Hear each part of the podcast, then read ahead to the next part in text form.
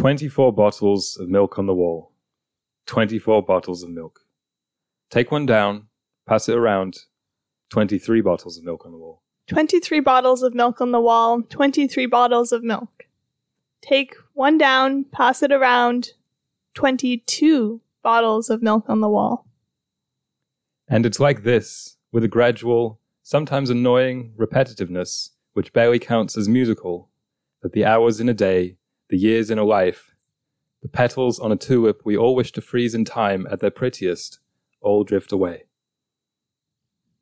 Hey everyone, welcome back to Solacene, the episode where we make you consider the mortality and the mundanity of life. And the brevity. Mm, Yeah. yes. I didn't know how to finish that little poem. I was going to say, I was going to make a little like ironic joke to try and make a more overt connection to the internet semester and end this kind of, as you say, life considering like reckoning of a of a poem with something like might as well fight with strangers on Twitter. But I just feel like I don't know, that's been on my mind recently Hmm. it's some some somewhat related to the internet, right? I turned 24, so that's why we started with 24 Mm. bottles on the milk Makes on the wall. Chocolate milk it would be for me. Of course. And there's 24 hours in a day, so it felt like a significant birthday. Certainly. So, oh my goodness. Okay, for real though. Welcome back to Solacene, the podcast where we imagine a beautiful, sustainable, tactile future. This is the internet semester where we are imagining a internet that would be a part of an, a beautiful future. Whereas right now, the internet greatly contributes to a slightly ugly present. Hmm. So we're going to be answering three questions this week. The first is why do we have an impulse to share? The second, what are some beautiful websites that you know of? And the third, what's the difference between likes and comments? Yeah. But before we begin, we have a slightly ugly present of our own to give to you, the, the listeners. It's not, it's very pretty. We have finally finished the internet zine. Ta-da. It has beveled edges. It is sleek, can fit in an envelope, and it's really nice. an we should have. I think did we do that with the first one? Maybe. But it's the internet zine, so it's all about the internet. It's one continuous essay, whereas the last zine was every single page was different. This one kind of combines the intellectual nature of the first two with the artsy nature of the third zine if you have been collecting them. It is $9 available on our website. Yeah. It's handmade by us, hand sewn. And this is my favorite one so far, to be honest. Really? I feel like as a salesman, salesperson, you should say that every time, Mhm. but I, I mean it. Oh, This is my favorite one so far. I really like the. I was just staring at it this morning when we made it, and I was like, "This is so cute." Cute is the word for it. it is cute. So rather than being a slightly ugly present, actually, I feel like this is a this would be a really nice gift. Mhm. It's gift season coming up, the holidays, so people might be listening to this in December. So knows? yeah, just really bad marketing. Well, it's Christmas, so buy it, and you're like, well, it's anyway. So yeah, it's cool. It's informative, I think. yeah, And the idea behind the zines in the first place was that the podcast is obviously completely digital. You can't interact with it physically. So we wanted to give people the opportunity to kind of touch our touch, our brains, yeah. touch our brains, yeah.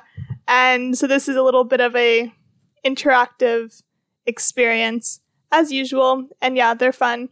yeah.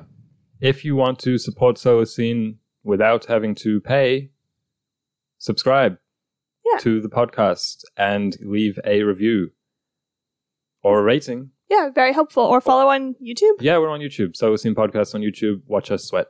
Oh my goodness. it's like we just discovered that Panasonic's old catchphrase was slightly ahead of the curve. Yeah. So it seems like for you, for the podcast, is watch us sweat. So Well, I don't know what else to say. I'm very, very bad at being at self promoting. it's true. We should probably leave this till the end of the episode so we don't turn people off. Here we are. okay, so the first question we're going to answer is what's the different cognitive reactions to liking, sharing, commenting? Because obviously they all have very different impacts on us. Or maybe it's not so obvious, but we'll get into that. I wasn't really thinking about the brain so much here. Because all we decided was comments versus other types of online interactions. Mhm. So I was basically just thinking about the functionality of it. Yeah. So I had this quote, let me know your thoughts on it, that I found online, which says Comments are like the marshmallows in Lucky Charms, the sugary goodness that adds flavor to our day. Comments turn posts into conversations. Sometimes these conversations turn into friendships, and sometimes these friendships span the globe. Because Hmm. my initial reaction to this was, no, no, they don't. Comments like how often do people make meaningful friendships? I wonder from comments. I just feel like that doesn't doesn't happen unless you bond in being a hater. yeah, Perhaps I don't. I just don't really see that very I don't think I've ever seen that or even thought that.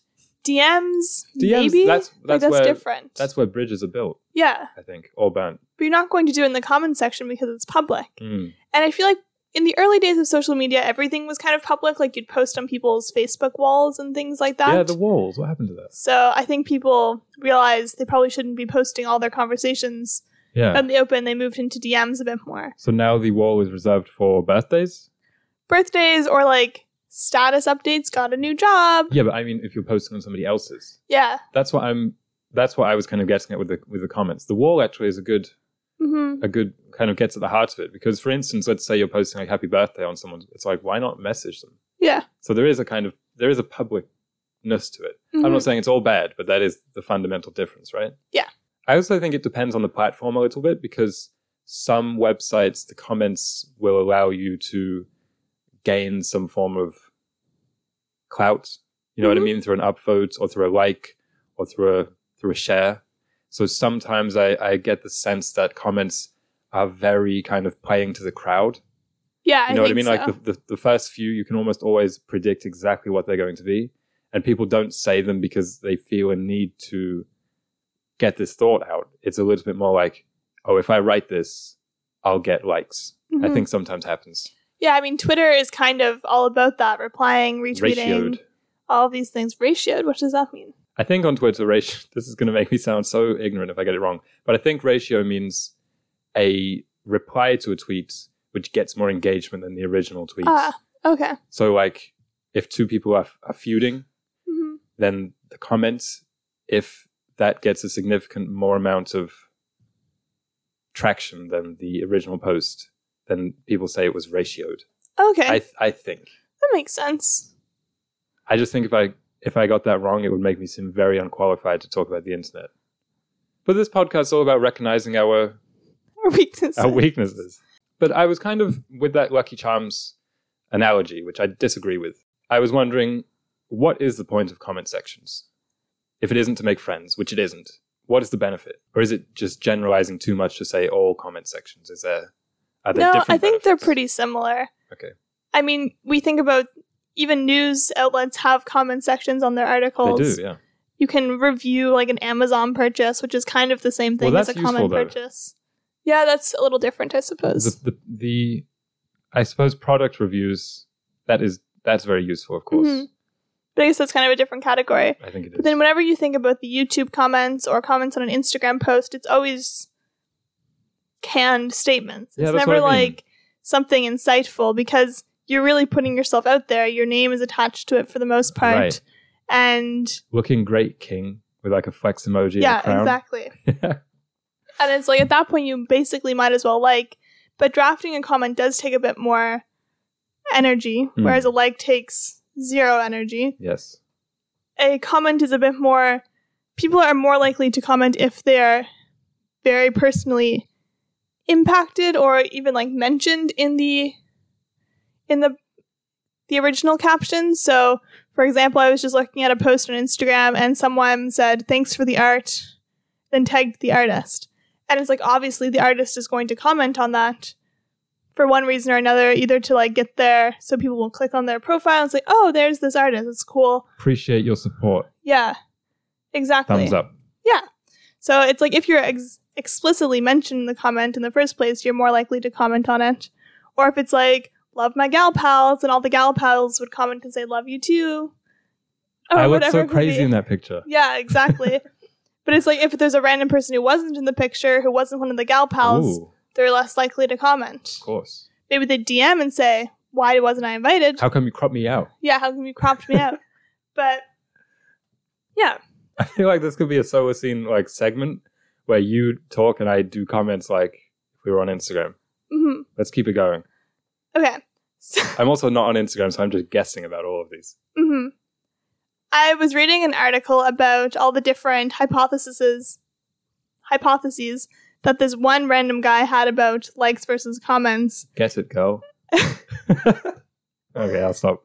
And he said that people are more likely to comment on posts of the same status as them.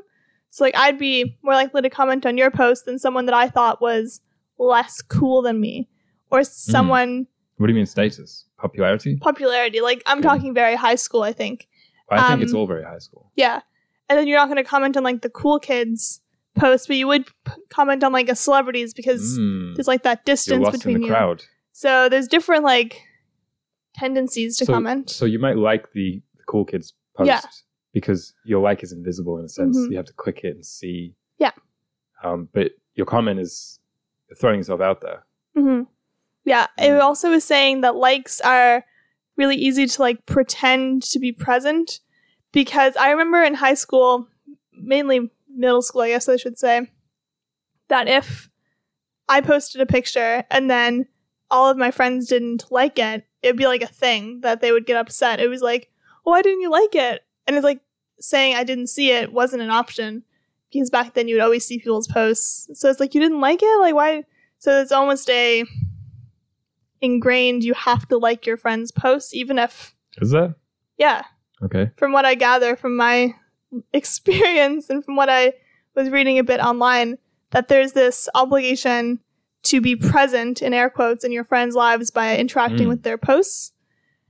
And I also think it's like an acknowl- acknowledgement of, oh, I saw this, so the next time you meet up with them, they know that you've seen their post, so they don't have to like fill you in on that thing to an extent. Okay. It's kind of weird. So But- many likes, but who who do we really like?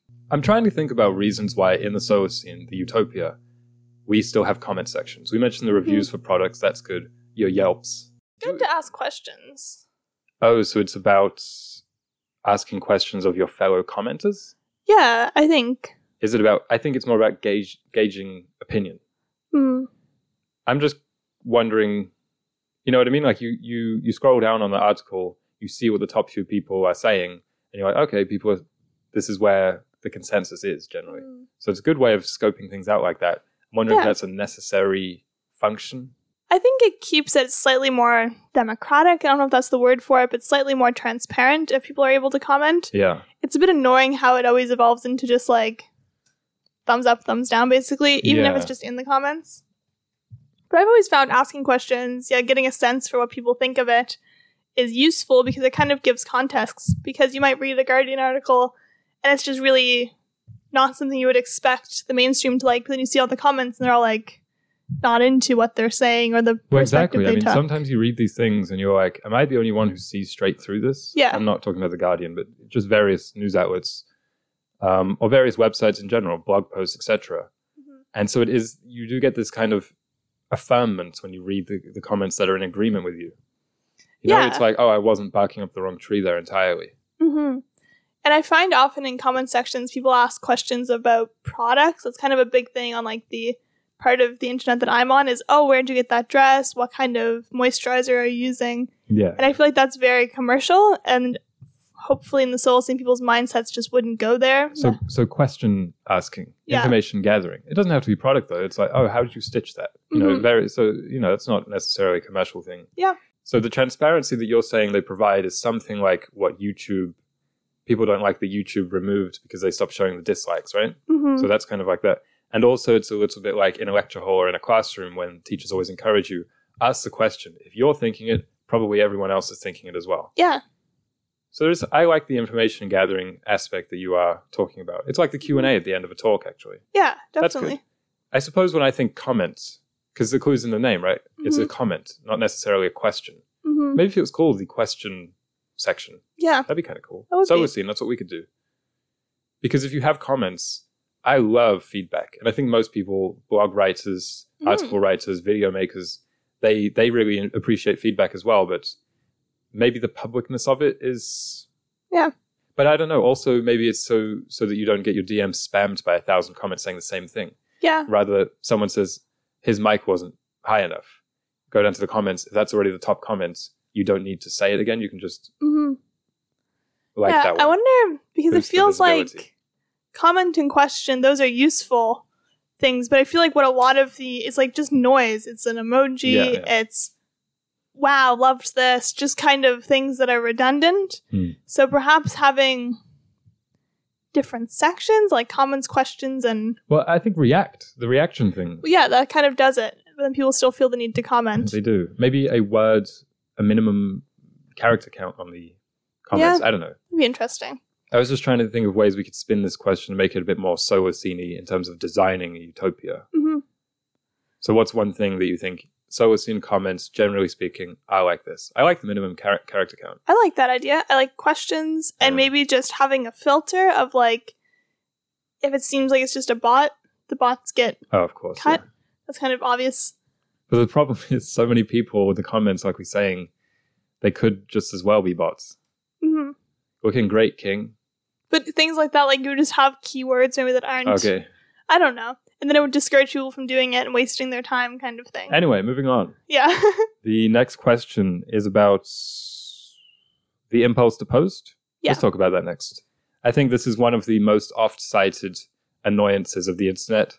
At the same time, one of the most often kind of waved away as a boomerism. Mm. You know what I mean? It's like, well, that's just how people experience things. I remember this is a bit of a random comment, but observation. When we watched a film called The Mitchells versus the Machines, or The Mitchells and the Machines, the whole it was an animated film, essentially boiled down to this generational difference, wherein the daughter, aspiring filmmaker, the way she experiences things is through capturing and posting. Mhm. and the film was kind of like this is okay. And i was kind of like is it? Is Mm. that good? Is that fine? Is that even the case? Because i think one of the boomerisms is that we we think that all young people not we but generally people make the generalization that all young people are always just looking through a lens. You Mhm. know what i mean? At concerts and stuff.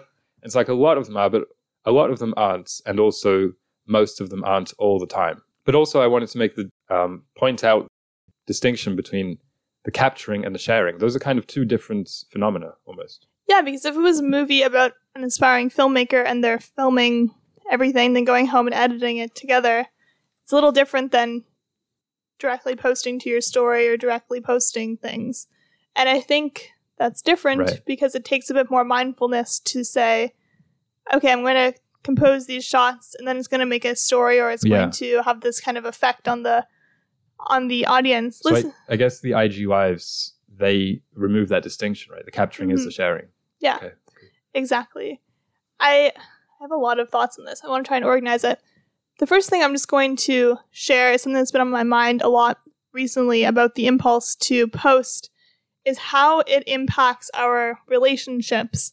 Because when we post everything, it means even good friends that you've known your whole lives, when you get together, there's nothing to say. that's what i was thinking And it's just like I've been finding this really frustrating because I'll go out with a friend and they're like, "Oh, well, you saw that on my story. You saw that. You saw that." And Hmm. it's like, yeah. So like, what are we going to talk yeah about? the, the way i wrote this down was that with the capturing the sharing the capturing kind of makes people worse observers worse at living in the present worse at remembering things worse at looking around and noticing things and, and you Mhm. know really experiencing things people talk about that often but the sharing also makes people worse storytellers hmm because that used to be such a fundamental part of socializing right you gather around the bar or you gather around at the mall wherever you are and someone's going to tell a story about something crazy that happened. And Yeah. they're going to because they're telling it they're going and because they do this often you're going to become quite good at it right? Or at least some people will.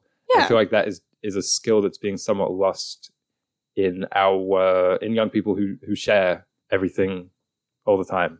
Everything everywhere all the time all at once Yeah, and like it means when you're having these experiences, you're going to be mindful of all of your senses instead of just your visual sense because you know you have to relay it to someone later. Yeah. Whereas when you're experiencing it, you can take a video and then just show it. Then you don't have to really experience it. There's what prompted this question was we were in a at an event. Well, there've been a couple events. Anyway, we're at an event and this person I saw them like trying to get into the music at once, but then like it looked like they were literally compulsively taking videos it was it one it was really strange to witness. And then How I old? went like in their fifties maybe. Oh, 50s. I find it's it's this weirder like compulsion. It looks less natural when people who are a bit older do it Mm. because young people is just like an extension of of their existence. And then a few days later I went to this candlelit concert. It was like a tribute to Tchaikovsky. And so it was just this string quartet up front in this big old church. And they said no phones, absolutely no phones until the last song.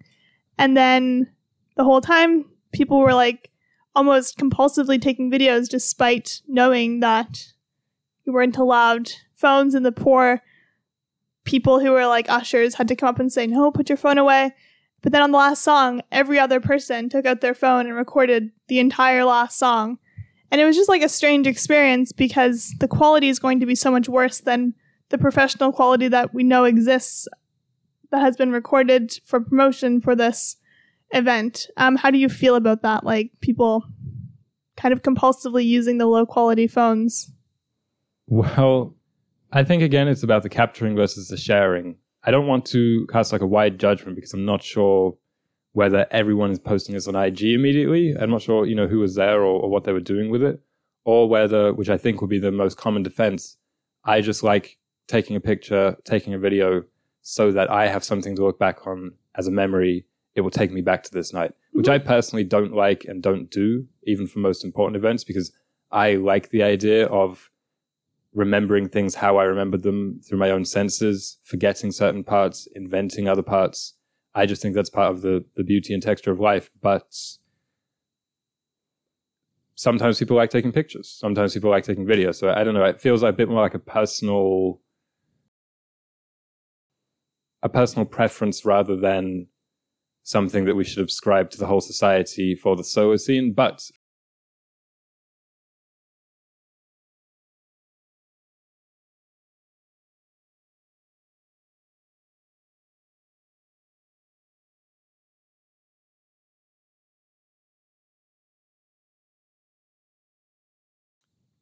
that's obviously something which has been pretty much on the rise to an exponential level in the last like 20 years, which I don't like and don't think is great. I had this analogy. It seems to me that it's something like the if a tree falls in the forest and there's no one there to hear it um, quandary, wherein people feel that if I don't show this one thing that happened or this event that I went to to people, it's as if it didn't really happen. So it's kind of legitimized by um, the sharing. That's how that's how I think mm. it is for, for people. Yeah, it does feel like that sometimes. Like if you just go to a concert and don't tell anyone you went. It feels like a waste of a concert. Yeah, mm. exactly. But we need to kind of reframe our experiences in that they're just experiences. They're building your character, building your existence in this beautiful world, and things to talk about later on down the road instead of constantly feeling like you need to tell people about it. It's also when people post, it builds their self esteem. That's like proven. S- To my surprise, it builds people's self esteem, but it actively destroys their self control. Hmm. And I found that an interesting study to read about in that when you post, yeah, you're going to like feel better about yourself because you'll get comments and you'll get interactions and then feel like you're almost building your social circle to an extent. I think that's a bad thing, though. You know what I mean? People shouldn't. I don't think people should rely on comments, likes, mm-hmm. reactions. That, that's what the new wave of social media. BeReal. It's trying to get rid of like Instagram, removing the likes or whatever, so that people. And it's all nonsense, but you know what I mm-hmm. mean? Because it doesn't really attack the sharing thing. But Yeah, I think so. Another reason I was thinking of for the impulse to post that there's almost this subconscious incentive that you're going to become an influencer, get paid, get Oh, yeah. famous, go that's- I viral. think that's conscious in a lot of people. Really? Young people, yeah. Yeah. Well, that's I think a big part of the impulse as well of oh, I'm going to get the one shot that goes viral Right. of this event or Well, think about Solacene, trying to grow Solacene, which has Mhm. been a nightmare for us trying to do that online because we don't really like being online. We have the IG. If people want to follow us on Instagram, you can see Alicia doing trends. I think you do I- trends on there, right? She never lets me watch them. Um, but Solacene, right? So, for, so growing things online, be it a, an individual brand or, a, or a, a bigger brand or a product or whatever, it's always just like be shameless, spam it with quantity, over quality. And as Gary Vee says, everyone's favorite entrepreneur guide, mogul, Guru. um, guru, document, don't create. Yeah. So it says so that you can do things quicker and more Mhm. quantitatively and more voluminously. Don't bother trying to make anything pretty. No pretty videos, no pretty pictures, no pretty poems. Yeah. Just literally take a photo or a video of what you're doing and Yeah. chat. So, like for us for the podcast, right? It would be like a picture of the table before while we're setting up and a caption of like, look what's cooking. Yeah. Or, or like us editing and like in the lab. yeah. And it's like, but it's bringing no value there's no value the whatsoever, right? people.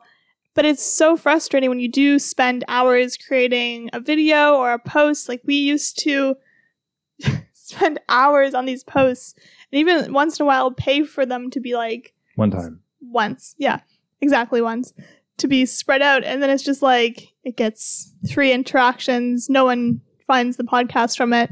But then you can randomly just throw out a trash video that you recorded on your iPhone doing a trend, and then it will get like 10,000 views. And it's just very frustrating. And everyone I know who has a business, like I have a friend who does a knitting blog, I have a friend who has a skincare brand, and it's just like, they always say this that you can just like quality doesn't matter, but they want it to matter. shameless Yeah, and, and appeal to the, the lowest common denominator, Yeah. unfortunately, which is what the algorithms do. but I think it makes it seem when you look at the internet, it's like oh everyone just doesn't care about art. Yeah. But I feel like to an extent, people want to make beautiful and valuable things, but it's just not rewarded based on how, right. as you said, it's kind of all the algorithm flows towards yeah the lowest common denominator, the eight year olds who are on there. That's a big part of the problem, right? Like the, the buying, some of the buying, the biggest buying forces in the internet economy are just legitimate children. Yeah, So everyone exactly. kind of has to appeal to their tastes. Mhm. I think we're straying a little bit from the point though, but how do we fix the, the sharing impulse, as we say in the Solacene? I had basically an answer, which isn't really an answer, which is we need to fix the two sides of the, the coin, which are the sharers and the viewers, because no one would do this if nobody ever watched. The problem is people do like look at that picture of someone editing on the laptop that says in the lab and they do a little react. And because we we're so addicted to the feed, you just kind of look at it, oh, like keep going to the next like vapid piece of someone else's life, which isn't even that that well composed, captured, shared. You know what I mean? Mhm. So I think there's that part, and that will probably reduce a large amount of the sharing because people will be like, oh, this doesn't get anywhere. Yeah, I think that's kind of bottom up approach is going to be the most impactful. Making people value their time, basically, which is kind of the premise of the whole Mhm. internet semester. Exactly. And I think another big fix is going to be replacing these interactions with real life versions, posters, etc. Because I often feel like the few times that I will post is to kind of share something that I think other people would like. So be it a news article that you read or Yeah. sharing the podcast with like the people on the internet and saying, Hey, I think you'll like this. Like it's usually it's not necessarily self promotion, not everyone has a product, but promoting something similar. This is really great bakery, you all should go support it. Yes. But in the Solacene, there'll be clubs where you can just say, "Oh, everyone, I went to this really great new bakery. You should go check it out." But right now, we don't have these places to do that. I also think in terms of the like, let's say, let's say you are a student, Monday to Friday, you're in class with other people. On the weekends, you're by yourself, and on the weekend, something so ridiculously, outrageously crazy happens. hmm You see your professor, who you all know, in the supermarket, and his shopping cart is just full of cornflakes. Yeah. just full of it. So you might steal a little covert picture, post it on the snap. What's he cooking? With the little Yeah. eyes like suspicion. hmm Or in the Solacene and also in the past, you remember that, tell it to people on Monday, and you know, you're like, I'm dying to tell everybody this on Monday. So you get that, I don't know, that's just like the rhythm of how things should be. Like you have an anticipation period, Mhm. you have time to kind of think about in your head how you're most likely going to exa- like greatly exaggerate this. Of Like it might have actually been like six boxes, be like, yeah, two carts full. Yeah. Um, but that's like that's why I said the texture of life. Like that's just what that's fun. Yeah. And also also important if something that you think is kind of crazy happens, but you have to remember it till Monday to tell people, and you don't remember it, most likely it wasn't worth sharing. Like that's a, Mhm. another key part. So memory is acts, acts like a kind of filter like this. Yeah, I think so.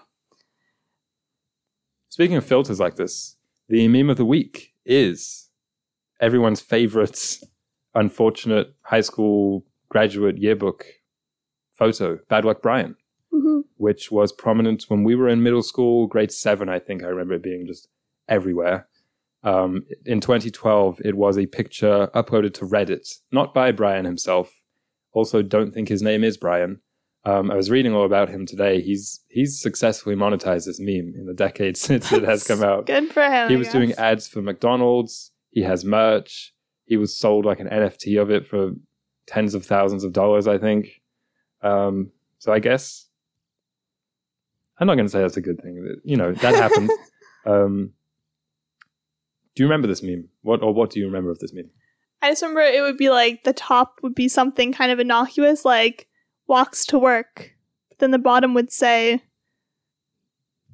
Falls in a hole. yeah, just Yeah, something kind I of think- tragic. Usually, the first line is something ostensibly good. Yeah. and then the second line is a, a loophole that makes it bad. It's kind of like you rub a genie's lamp and you say, "Oh, I wish I could live forever," Mhm. and then the loophole, or the monkey's paw, rather, that's what I'm thinking about, Mhm. is that you're sentenced to life in jail. That's a bad Mhm. luck, Brian, right? So your forever will actually be in imprisonment, which makes Yeah. it even worse. So I wrote some down. Um, so the top says spends all night studying, and then the bottom says sleeps through exam. Yeah. The top says gets 100% on math test. The bottom says wrote the wrong name on it.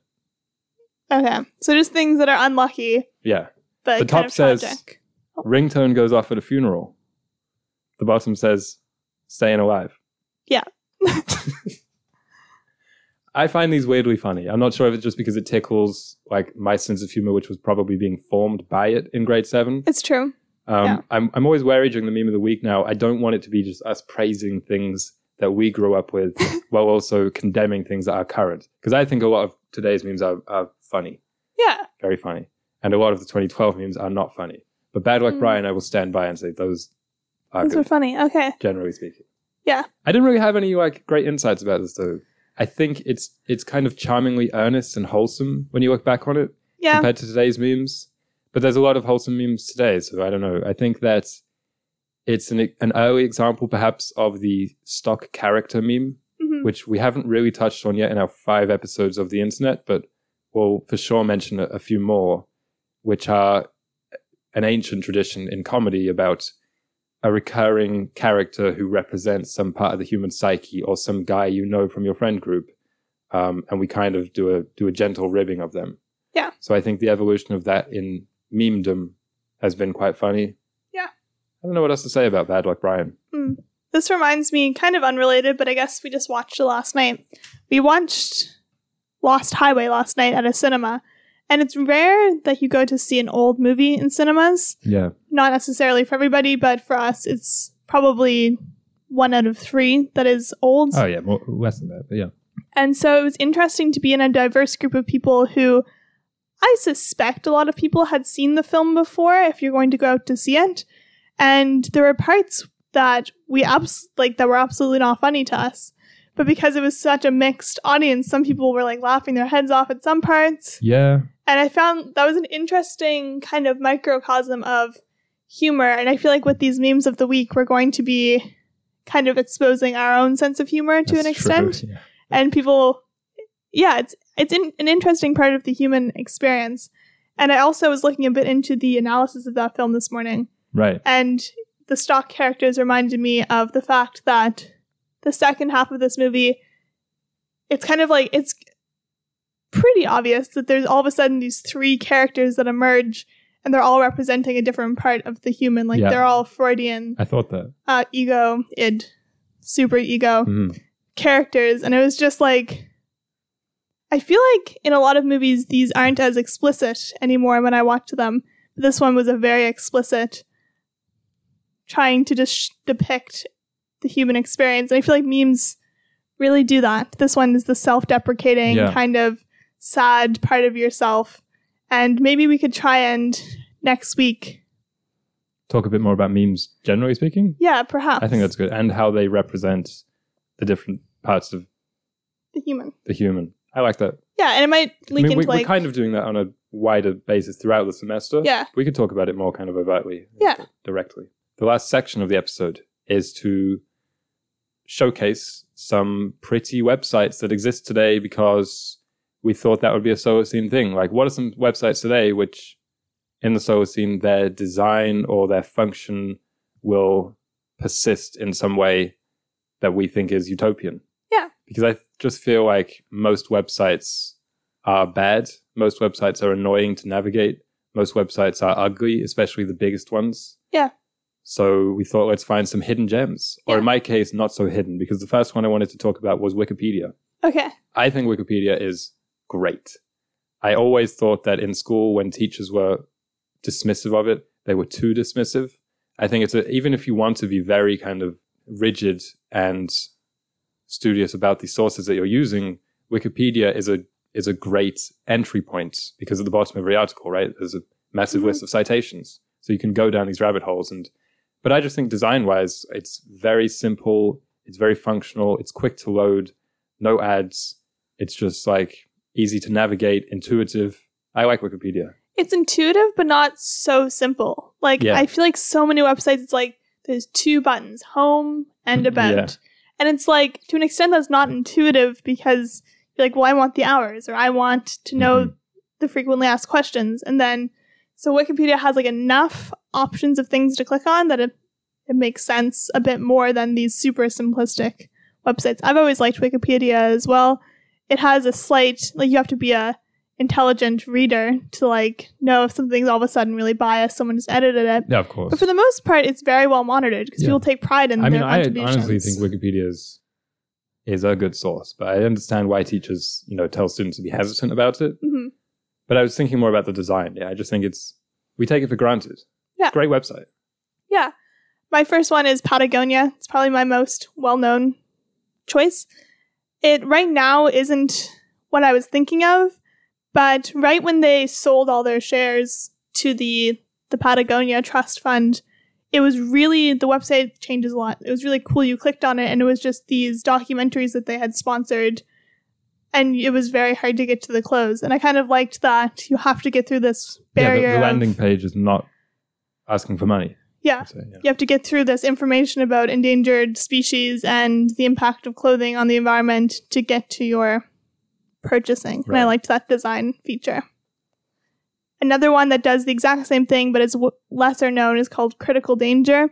It's this really cool red and black website, and there's like these super zoomed in pictures of animals, and it's about endangered animals. Mhm. And they have merch, and all the money goes towards supporting the preservation of these species. Yeah. But the website itself is really cool. It's one of those ones that kind of like rolls as you scroll down. Yes. I don't know how to describe it besides rolling. I think it might be called parallax effect, but Okay. I haven't been on the website, so I'm not sure. Yeah, so it kind of like everything morphs into each other, and it, it's a cool website, and it's it's very earnest in its messaging. It's not deceptive. I feel like a lot of the times these cool websites try and like wow you with bells yeah, and I think whistles. that as well. That's one of the, I didn't want it to be like a hate section, a hater section. Yeah, But I had to when I was looking for nicely designed websites, I had to get through a bunch that people were like, "Wow, this is so fresh and modern," and I was like, "These are all identical.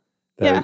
incredibly minimalistic, flashy animations, yeah, all smoke, no like all style, no substance. There is Mhm. nothing to this website. It doesn't need to exist. Yeah. Besides, like people think this is a cool typeface, even though it really isn't. Uh, the next one, well, actually, the next two that I'll come together: Lichess or Lichess, Mhm. and something that I doubt you've thought of since your high school days, Agar.io. definitely haven't thought of Agar.io. You're right. Did you used to play it? I think so. So, a couple things about Agar.io. For those who don't know, it is just it's an online game where you play as a colored dot, collecting other colored dots, being chased by other colored dots, and you try and get bigger. and if you get big enough, you will show up on the top five or top ten on the top right of the website. I Mhm. went on it today. I played one. I made it to like twenty fifth or something. Nice. I never played this in middle school and high school when everyone I knew was playing it. I don't know if kids are still playing it today. The landing site, like when you first go on it, is quite ugly. There's a few ads and it's not so good. But once you actually get into the game, I always just thought it was so clean and cool. And I liked how it was a server of people all around you. Like I liked how people in school used to set that up. Mhm. So it'd be like a room full of people all playing Yeah, the same game. it was cool. and it's just a, it's a nice looking game. So there's that. And Lichess, I mean, I think I've already shouted this out on the internet semester once, but I just think it's a it's a very clean website. There's no ads. It's very fast. It looks great. You can do a bunch of different things. It's open source and just so much better than chess.com. Don't use chess.com. Okay. That's not good. The moral of the story: don't use chess.com. Yeah. Okay, my next one is Epochs. This is my favorite website of all time. It was only in functioning from 2016 to 2017, Mhm. but it's one of the only places I've been on the internet where I've perhaps ever actively learned something and retained it for years because it was unique. It was well designed. The website is like not super special, but it's slightly ahead of the curve in its minimalistic design and kind Mhm. of the scrolling function. But it's a just about fashion history for the most part and sustainable fashion.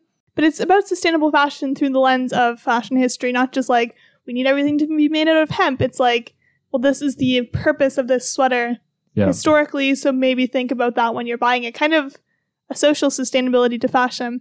And I just loved all the lessons, and it was all so unique. I find lately when you find an article, it's then repeated on Medium, and even like news outlets circulate the same article, Yes, of course. which I really don't like. And this obviously awful. was, um, I mean, that's what memes are, basically. yeah. So I just liked that it was unique and preserved in this one website. It's called Epochs. Don't know if I said that right. You did. but feel free to look it up i- if you like fashion history. They have a new website that, like, it's run by two guys, but their new one I don't like as much because it's a bit more like GQ, Mhm. almost exactly like GQ. Speaking of preservation, hmm The other website I will mention is called cameronsworld.net. And I just found it today. It is an archive of GeoCities, which I guess was a kind of social media where everyone made their own page in a MySpace style network. I think it ended in 2009. So it's already, it's quite old. And Cameron's World, it's just like, it's a, how would you describe it? I showed it to you. It's a page of like blinking, old fashioned internet, pixelated, memorabilia, random stuff. You click on it and it will take you to something like that original page that it was from. Yeah, it feels like the early internet. Yeah. And all the icons weren't just squares or words, they're No. like a, A planet, UFO, yeah. a planet. And I always like that. It's very I- maximalist. Yeah. It has music playing when you go on it, which I really, really like. I know some people don't like that, but I think it's great if there's an obvious way to turn it off, which there is on this Mhm. website. And I mean, I'm not really like an early internet aficionado. I don't think pixel art is that cute. I don't really get excited when I see like a 90s Mhm. website. I'm like, oh, look at this. It's so cool. What I liked about this more so is how different it was. Yeah. Because, like I said, so much of quote unquote good web design is utterly homogenous, Mhm. Minimalist. Canva E is what we call it, like Canva, the site for online graphic design that so many people use. And this, it was different, which I liked. Yeah. And it, it had something of a purpose and also it had something of fun to it. I feel like so many websites and so much of the internet, it's so sleek and minimalist and serious that there's no fun in the interaction and you never want to be on there for more than a minute. hmm You know what I mean? Because it's always like, well, what's the point of this? Yeah. So And this, it, it was, it was kind of like scrolling around a thrift store. Yeah, that's a good way of putting it. This website, I feel like, will greatly inspire any Solacene website designs. Maybe not this one in particular, but I just think when you're designing a website, you need to not be afraid to have a cat as the cursor or have like something running around that you have to try and catch. Like, have, exactly. it's like a little annoying, honestly. I Like, think I, don't great. like when cursors are something other than an arrow, okay. but it's it's kind of gives it character, It's something. and it will make you remember the information that you then gather Yeah. on that website. Even if it's slightly worse. yeah, It's, it's slightly something. yeah. I think we need to not be afraid to be slightly worse. Slightly ahead of the time, slightly worse. Yeah. Um, and then another one I had was called marjanvanaubel.com. It's spelled M A R J A N V A N A U B E L.com, or just type in something like Netherlands Pavilion 2020, because this designer I learnt about, or this design firm, I suppose, I learnt about around the time of the 2020 X World Expo, which I think was in Dubai, because they were doing this cool solar panel pavilion, and they do like solar powered um, products basically. But it's a bit more of a design studio than it is a, a product company. The website is just very sleek. I'm aware it's not that unique because I think a lot of different design firms or architects, their websites all look kind of blurry and futuristic and cool. hmm But also, it's like at least it's it's blurry and futuristic and cool. Like Yeah. I, I don't know, I, I liked that one. I So- think that a lot of artists' online portfolios are probably the coolest websites. They have like font going everywhere and there's music and there's different things. But it is kind of like it is just your portfolio. Hmm. Like it's not and every it's not Wikipedia, it's not something you're Right. interacting with every day. It's not Instagram. Because these bigger websites like Instagram or even you could say Gmail, like it needs to be accessible to absolutely everybody. Um and you, you, they want it to be recognizable. Yeah. The thing with the bigger websites to me is that they're always like they're just always terrible to navigate. Maybe not Instagram so much because that's designed for the phone. Mhm. But you look about you look at Facebook on a desktop is awful. Amazon on a desktop is terrible. Yeah. Twitter is terrible. It's Mhm. like they're just they're always so over designed and probably deliberately uh, labyrinthine in the navigation and just ugly. Like the colors are just always ugly. It's so frustrating. Like I've had Facebook since I met you, so what, seven years? Yeah. And I still just have no idea how to get to like my profile. because recently my mom messaged me and said someone's been posting all of these like weight loss pictures on your profile. Oh, And I was like, that was me. okay. and it was this this like 13 year old girl that I knew from home. Anyway, it so was this whole a, thing. it was a it was a spam then. a spam. But I it took me like three weeks to get them off my profile because I like went in and clicked on them and I said report. I assumed reporting them would take them off. Right. And they didn't that didn't take it off. I blocked her. That didn't take it off. And then I had to go through and like do some weird like changing the permissions on your it was like so weird. And it's like why am I so old? But I feel like it's not necessarily just everyone who's old. Like I feel like No. even young kids don't know how to Well, they don't use desktops for one thing. Yeah, Um, maybe Facebook, the mobile app, is good. I kind of tested that. who knows. Uh, my last one that I wanted to mention, kind of the opposite of the Netherlands Pavilion one, is called Camber USA, C A M B E R USA. And they make sweatpants, hoodies, t shirts, things like that. Very basic, made in America, 100% cotton garments, Mhm. hard wearing. And I was found this website when I was looking for some sweatpants like what Rocky wears. Couldn't find them yet. But anyway, the website is just so static and so simple and so dated. And I love it. It looks like a catalog. Mhm. It looks like a catalog. I think the Yeezy website actually, when that was still, if we're allowed to reference that, when that was still, uh, when that was still happening, was quite similar in that it was just deliberately lo-fi, I suppose, is the word for it. Mhm. Which again, I'm not into like things being old for the sake of it and Mhm. an internet aesthetic. What I like is the the raw functionality of it. Yeah, I always like when I'm looking for yarn or for handmade like wool items or anything like that. It's always like this random farm in the middle of Nova Scotia in the woods, and it's like, "Come visit us," and then it just Yeah. has like pictures of their products and like a pi- Yeah. few pictures of their llamas, and says, Mhm. "Meet Philip." He's our This is where your gloves come from. yeah, exactly. We were talking about that though, that buying clothes online, it's almost a one to one trend that the more complex and busy and kind of modern the website is, the worse the clothes are. Yeah. Those farm ones, like the quality of it is just gonna be rock solid.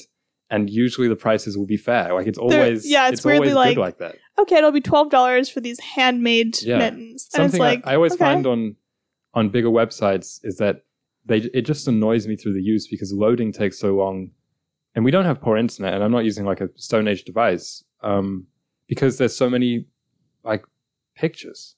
It's like you don't need to see this in movement all the time and like a Mhm. massive unskippable video of the like model swishing around in this jacket. Yeah.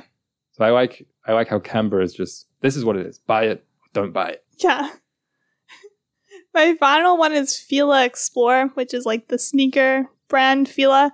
And this website is just cool. You go on, it is a a blank grid, and then there's four words on the page that says canyon, woods, elements, and mountains. And then your cursor is a compass, and you go over the word, and it just kind of s- fades in in this watery way a picture of a canyon Yeah. and then you click on it and it'll bring you to the to the product. Mhm. And it's like I'm not a big Fila fan, but the website interface was interesting Yeah. because I like when websites use places. There was this one award-winning website that I kept seeing recommended, and it's like you're walking down a grocery aisle, then you come to this pineapple at the end, and it was ugly and terrible. But I was like, why aren't there more episodes, more websites where it's like you're walking around the aisles, you look on the shelves, kind of like Google Maps. Yeah. So that's my big advocacy point. If you're a web designer, make your websites like Google Maps where you're walking around the streets. Right. And the thing is, Google Earth, people Yeah. would say, well, it's less convenient. And it's slightly less convenient for sure. Yeah. But at least it's slightly something. Mhm. There's, a, there's, an, there's an element of, if you really want to buy it, work for it. Make Kind those few of. clicks to navigate to where it would be in the in the Mhm. store. Can we think of any other kind of um, overarching trends or underlying conclusions that we can come up with about Solacene web design? I think texture is something that's so missing from from websites. It's always just one flat color Yeah. or one flat gradient, very digital looking. I love when websites use photos. Our Solacene website is not my favorite website, I have to say. It's a very flat color, and it's making me think that maybe we should spruce it change up. it? Yeah, why not? We don't think about it too much, but No. maybe we can spruce it up a bit. And then people will see it if they go to buy the zine in the future. Yes, by the Mhm. zine. So mine is music and texture. Okay. I think for the Solacene internet, it will be, yeah, just more fun More to be on, but not addictive. Okay. No ads. No ads. It's kind of obvious. More like real life to an extent. In that maybe you have to put things in your cart, but then you forget your visa and you Maybe have to you go. have to manually drag them to yeah. your cart. Yeah, Oh. Uh-huh. they're just like so, a bit more texture to it. And even like I was thinking, I went shopping in the mall a couple days ago, and I went into the store and I was going to buy this thing. Like I went there to get it, then I was like, I'm just gonna leave it here and come back later and think about it before I buy it. And I feel like you don't really do that online. You just see it, you click. Did you buy it? I did end up buying it, but I thought about it, and now I know I don't regret it. Something that's annoying to me is when you do that and then you get spammed by emails in the coming weeks like, Mhm. oh, you forgot this in your cart. It doesn't make someone want to buy it. It No. makes me want to not buy it. Yeah, exactly. So get the zine. Try and take s- some stock of your internet use. Perhaps think about it. Sure. get inspired or maybe notice things that you don't like about it. And email us because we like to hear your comments. Bye, everyone.